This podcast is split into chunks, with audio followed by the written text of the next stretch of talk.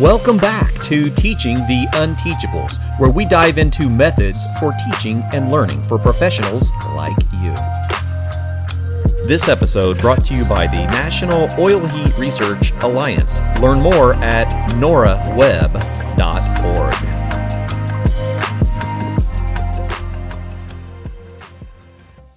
One of the misconceptions that we hear a lot in industry is decarbonization and electrification being held into the same teeter like they're the exact same component. And that's really not the scenario. So today we're going to spend some time with Bob O'Brien. Bob, how are you today? Hey, Clifton, how are you? Fantastic from NORA. And we want to spend a little bit of time helping clarify and understand what the decarbonization actually is and understand that not all fuels are going away. We're not going completely electric. There are many ways to be able to complete this decarbonization movement. So, if we spend a little bit of time talking about what decarbonization is, it is a global effort to reduce our carbon footprint. To be able to sustain the life that we know on this planet, we have to reduce our carbon emissions. Now, we have the ability to do that in many ways things like recycling and controlling waste and fuels and gases.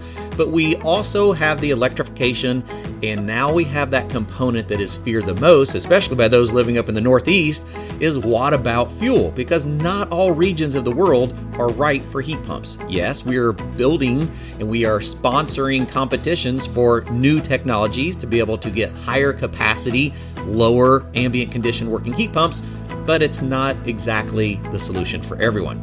So, Bob, let's spend a little bit of time talking about your side of this effort because there's a lot happening in your spectrum of the industry. Sure. NORA is the National Oil Heat Research Alliance. Mm-hmm. Um, at this point, we're heavily focused on renewable liquid fuels, primarily biodiesel. Right renewable diesel to a somewhat lesser extent. NORA is a congressionally authorized checkoff program, similar to most of the ones you're familiar with are probably agricultural, got milk, beef, right. it's what's for dinner, pork, the other white meat.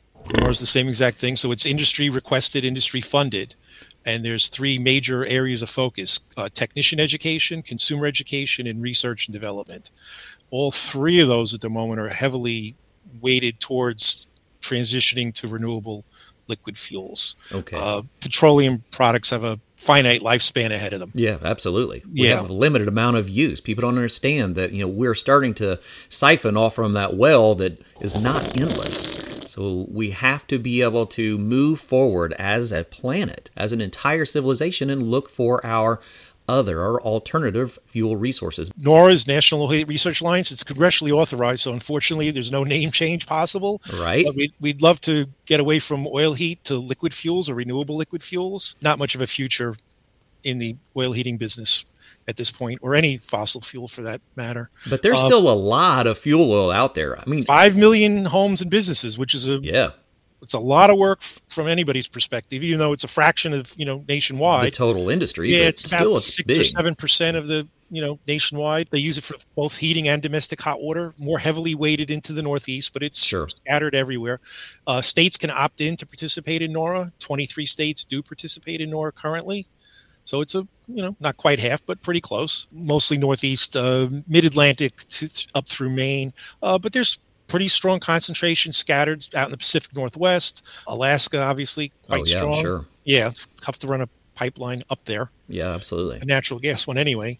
But we're rapidly transitioning to renewable fuels. The moves away from heating oil. There's state mandates in a lot of the Northeast states: uh, New York, Connecticut, Rhode Island, Massachusetts, and those are the heaviest users, the heaviest concentration Primary sectors. Yeah. Uh, yeah. So biodiesel has been the main focus. It's a little more readily available. Sure. Renewable diesel, which they call it HVO in Europe, is kind of not reached the market yet, but it's hopefully going to be here pretty soon. So we're doing a lot of research. Okay, so that's the Euro diesel that I keep seeing. Yes, you'll see it talked about in particularly in the UK. Sure. Yeah, it's heavily used here in California for transportation use. Oh, okay. But it's starting to work its way into the East Coast and in, into the heating market. So we want to be ready for it when it arrives. Yeah, all these, absolutely. Yeah, yeah, all these fuels aren't exactly the same as petroleum. So that's really the education efforts are focused towards the technicians to get them used to it's not exactly the way it was. Pretty close, but mm-hmm. not exact. Yeah, here in the Midwest, so I'm uh, I'm in central Indiana, and fuel oil used to be utilized very heavily here, especially for farming purposes. A lot of grain bins were dried with you know fuel oil tanks, and we still have some. So when I first got into the industry, we had some particularly old farms that still used a lot of fuel oil. So it is a industry that has changed, but is definitely still here. And so, how do you supplement those fuels? You know, we, we hear a lot about the diesel industry, you know, for transportation and locomotion, but what about for heating in our residential and our commercial industrial applications? So, we still have that entire sector that we have to cater to in this decarbonization movement. Yeah, actually, Indiana is a state that participates in NORA. Mm. There are still quite a few oil heated businesses and homes in Indiana. Oh, yeah. yeah. Uh, and the biofuels really make it a nice circular economy for Indiana where, the, okay. where you do grow soybeans, not as many oh, as yeah. Illinois or Iowa, but sure. there's quite a bit of soybeans in Indiana. Yeah. So they, they could actually be grown, processed, and completely used with entirely within the state. So it's an American product. It's a Midwest product, mostly soy, yeah. canola or the feedstocks they use to produce it. So it's a completely circular economy in those states, in the Midwest states. Okay. Now, so when we start talking about doing like retrofits, are we mainly talking about burner assemblies and orifices? Is that there's actually none. Um, it's typically referred to by percentage. So when people say okay. B20, B50, B100, yeah, B means biodiesel, and the number is the percentage okay. of the of the fuel that is biodiesel. So B20 would be 20% biodiesel, 80% petroleum. B100 is 100% biodiesel. At the B20 level, there's really no changes at all. It's a drop in. It's listed under ASTM 396, the spec for heating oil. Oh, wow. Okay. Up to B20. So there's really not much changes. All the burners available new on the market are already B20 compatible. Huh. So there's probably four or 500,000 of those 5 million using B20 at the moment. And the vast majority have had no changes whatsoever. Yeah, that's As the blend level increases, is where the the differences become more pronounced. But at that level, it's it's minuscule. Is it a BTU factor or is it a velocity factor? Um, there was slightly less BTUs per gallon. Okay. A little less than 10% difference okay. in biodiesel versus conventional heating oil. Makes sense. Okay. All right, so we're definitely seeing some transitions here in the Midwest. Definitely see them on different areas. We've kind of talked about this a little bit. Yep. We know that it is a checkoff program. So, would you consider it a federal initiative for the oil sector. The industry actually lobbied Congress to approve this. These they're self-initiated. The chicken guys and the milk guys and the, yeah. the California cheese guys, they're in it too. Lobby sure. Congress to have these checkoff programs created to promote the industry, to fund the promotion of the industry internally. Okay. It's nice to see that is actually designed from the ground up as a evolution to an industry. Yeah, it's not from Congress down, it's from the all these industries up. They're primarily agricultural. Bioheat's a trademark for blends. Yeah. Below B100, obviously. And it's about the benefits of approaching decarbonization by changing fuels rather than by going to a clean fuel rather than altering the whole system. In the Northeast, there's a lot of hydronic systems. It's oh, heavily man. weighted towards Absolutely. hydronic. A lot of window shakers mm-hmm. still here. A lot of old buildings, particularly in the cities, you know, Philadelphia, Boston, New York, that long stretch there. These are tough buildings to decarbonize. They don't lend themselves to, you know, to split heat pump systems very well. Uh, in Europe, they've been doing a hybrid with air to water heat pumps sure. in the hydronic systems. They typically use lower water temperatures than we do here, unfortunately. Okay. They have radiant panel rads. Typically, we're right. in tube that needs higher water temperatures. So that's really not an answer for us. This makes it pretty easy for somebody to decarbonize. Sure. At a minimal investment, investment. And, and very rapidly. So the the consumer education is focused towards that. So that's where this conversation kind of started, looking through different topics that we need to cover. Uh, I seen an article from NORA about the biofuels and the decarbonization efforts of NORA, and I went, wait a minute, decarbonization from a fuel oil perspective. Now I need to know more, and then because it really changes that philosophy of decarbonization. You know, when we think about decarbonization, we think we're just getting rid of everything that's carbon fuel based, and we're going with whatever we can to supplement that. But it's not the scenario. When we think about these boilers and you know these heating systems that were designed for you know specific temperature rises and volume of flow that cannot be done with some of these air source systems, exactly like Bob was just saying. And the cost of doing complete retrofits and redesigning these systems for higher BTU, higher capacity heating loads is not particularly feasible may not even have the space to do such thing. So when we start talking about these alternative fuels, I had recognized biofuels in the agricultural because it's become very popular here in the Midwest for agricultural purposes, but I hadn't looked at it from the heating perspective.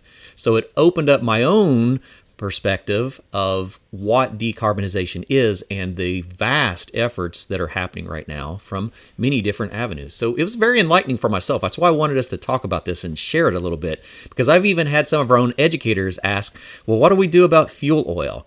Am I supposed to really dump the entire fuel oil design system and, and go with a cold climate heat pump in, in the north? And I went, wow, that's a that's a big investment and that's a lot of redesign. So it opens up our thoughts a little bit to the options that we actually have.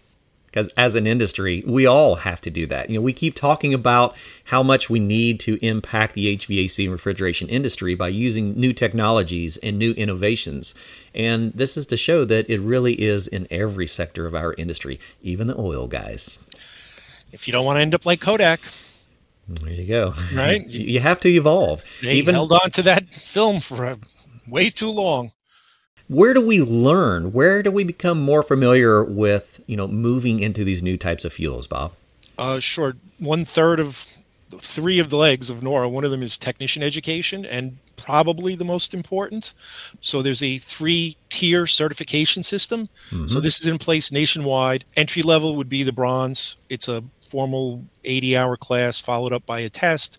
Uh, technicians who have three years experience and 100 hours of seat training could be virtual or physical doesn't doesn't matter okay. are eligible to be silver certified and gold would be five years of silver and four separate gold classes um, kind of like grad level very oh, specific yeah. focus combustion controls airflow you know six hour classes strictly on that one topic. There's a, is a test for the bronze uh, it's a closed book test. The nora silver certification is a license in the states of vermont and new hampshire. That's what i was looking for. well okay. as a county in new york. So we take the integrity of the test and the curriculum very seriously. Sure. These states would not accept this as a license if if that were lax at all. So it's taken quite seriously passing it's not a tough test, but passing is 78 for that reason, mm-hmm. not a 65 or 70. Sure. Uh, certification lasts for five years, and CEUs are required to renew annually over the five years. Okay. Excellent. Yeah, so you need CEUs to renew it. Decision was made to go with CEUs versus retesting, which some people do, a lot of people do. Not much of a point in taking the same test over and over again every five right. years. Just make sure you know what's new. Yeah, and the CEUs are you know can change day to day. It's we just feel it's really important that techs stay on top of this stuff. That the CEUs are very important to you know continue education to keep to move forward. Well, we, we look at some of the you know comparable items. You look at your EPA 608. You know, unfortunately, a lot of times that's a one and done. So wherever you entered the industry and you acquired your 608, because there are not those continuing education units or that recertification, you're never really staying up to date what has changed based on those regulations.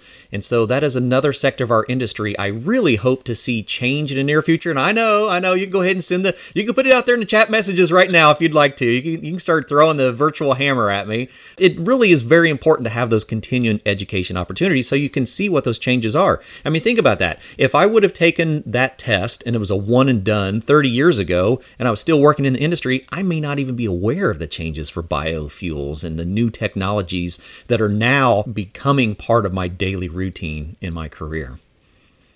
Absolutely. That's why the decision was made to require CEUs right, and eliminate retesting altogether. So it's important. The instructors will have to be certified, and the instructors need CEUs also. Yeah that's a big reason for us hosting the National HVACR Education Conference is to bring light to our educators. All, I mean, we're all educators. We've all been to this point where we've been in the field, we've gotten certified, we start teaching, and then at some point we go, do I need to go back and recheck on my certifications? Because I just had to do it for myself for my own electrical license. I couldn't find my electrical license, and I had to go, oh my have I paid my dues? Have I done my CEUs? and so I had to make a phone call for that. But the education part of it, that's why we all join together to be able to talk about the things that are happening in the industry, to be more aware of how we need to stay up with technology for an industry. I mean, think about these things that are changing. I didn't even know that we had these opportunities, these changes, these advancements in our oil industry until just a few weeks ago. And I had to go, oh my I'm so far behind, I need to reach out. And that's how I found Bob. And that's how this whole conversation started. So we all need our continuing education for sure. Absolutely. So Nora doesn't actually deliver this material ourselves. We have trade school partners, mm-hmm. public high schools, uh, for-profit trade schools, community colleges. There's state associations that run private trade schools. So we partner with approximately 50 or so.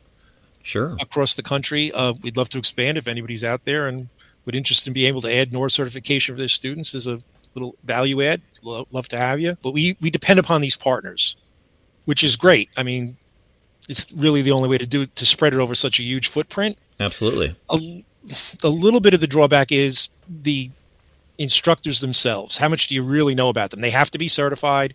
We check them every so often, but we want to step up the level of that also. So most of them have come from the technical side. They've come out of the field. So they usually have great technical skills. They know the material classroom skills. I got to deal with people now. Yeah, it's the little people, young classroom skills. In some cases, maybe lacking. So we're right. We're doing some work in that, but we partner with all these schools, and they're different constituencies. Uh, public high school kids, we're really not going to do much with them. They're you know they're licensed by the state. It's a public you know public high school. It is what it is in that situation. The state's vetting all these teachers. Sure. And they're high school kids. We can't treat them as we do the adults. So we're going to focus more of it on the adults, the community colleges and the trade schools. So this is a two week curriculum. Mm. Doesn't have to be done in one shot, but basically it's about 80 hours or so. So most of the two year community colleges just folded into their bigger two year. It's a couple weeks within their two year or, their program or 18 month program. Yes. Sure. Now, what about equipment? Are they actually working on live equipment? One of the requirements to be a partner is that you have live fired equipment. You need hands on. Would you want a surgeon who never was in the operating room or a exactly. lawyer who never stepped foot in a courtroom? it's, I mean, during COVID, it was great with the Zoom, but I mean, it yeah. really brought it home that this is a hands on business. Yeah. And a, a lot of techniques, they're tactile learners. You, you need that hands on. I think it's vital. So it yeah. is one of the requirements to be certified that there is a functioning piece Good. of equipment. At least Absolutely. one. Most have, you know, multiple, you know, in some cases dozens. Now, you were mentioning earlier an opportunity to actually do some of the live fire at a conference and expo. Is that something that you host as well? Additional opportunities? Yes. Um, in addition to the consumer education and technical education, research and development is a big part of what Nora does. And almost all of that research for the last 10 years or so has been focused on a transitioning to biofuels, eliminating the technical barriers to high adoption of high blends of biofuel. So as part of that, we have a quartz cylinder, which is basically a glass tube, mm-hmm.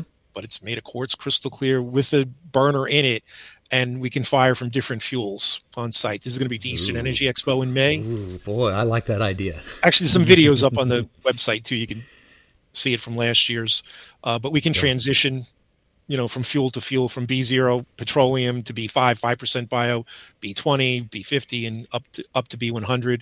We have a combustion analyzer on it, so the techs can see exactly what the happens. differences in the fuel mixture. Yeah, when you change this, the tubing's clear, so you can see when the transition happens. Man, I want to see this myself. You'll change it. Yeah, it's pretty cool. Yeah, it, it always draws a crowd if I'm a school and I'm looking for opportunities to expand and maybe become part of this program, is the best way through the website or is it through contacting somebody direct? Uh, they can contact me directly or through the website, either one. There's a tech school application box on the website.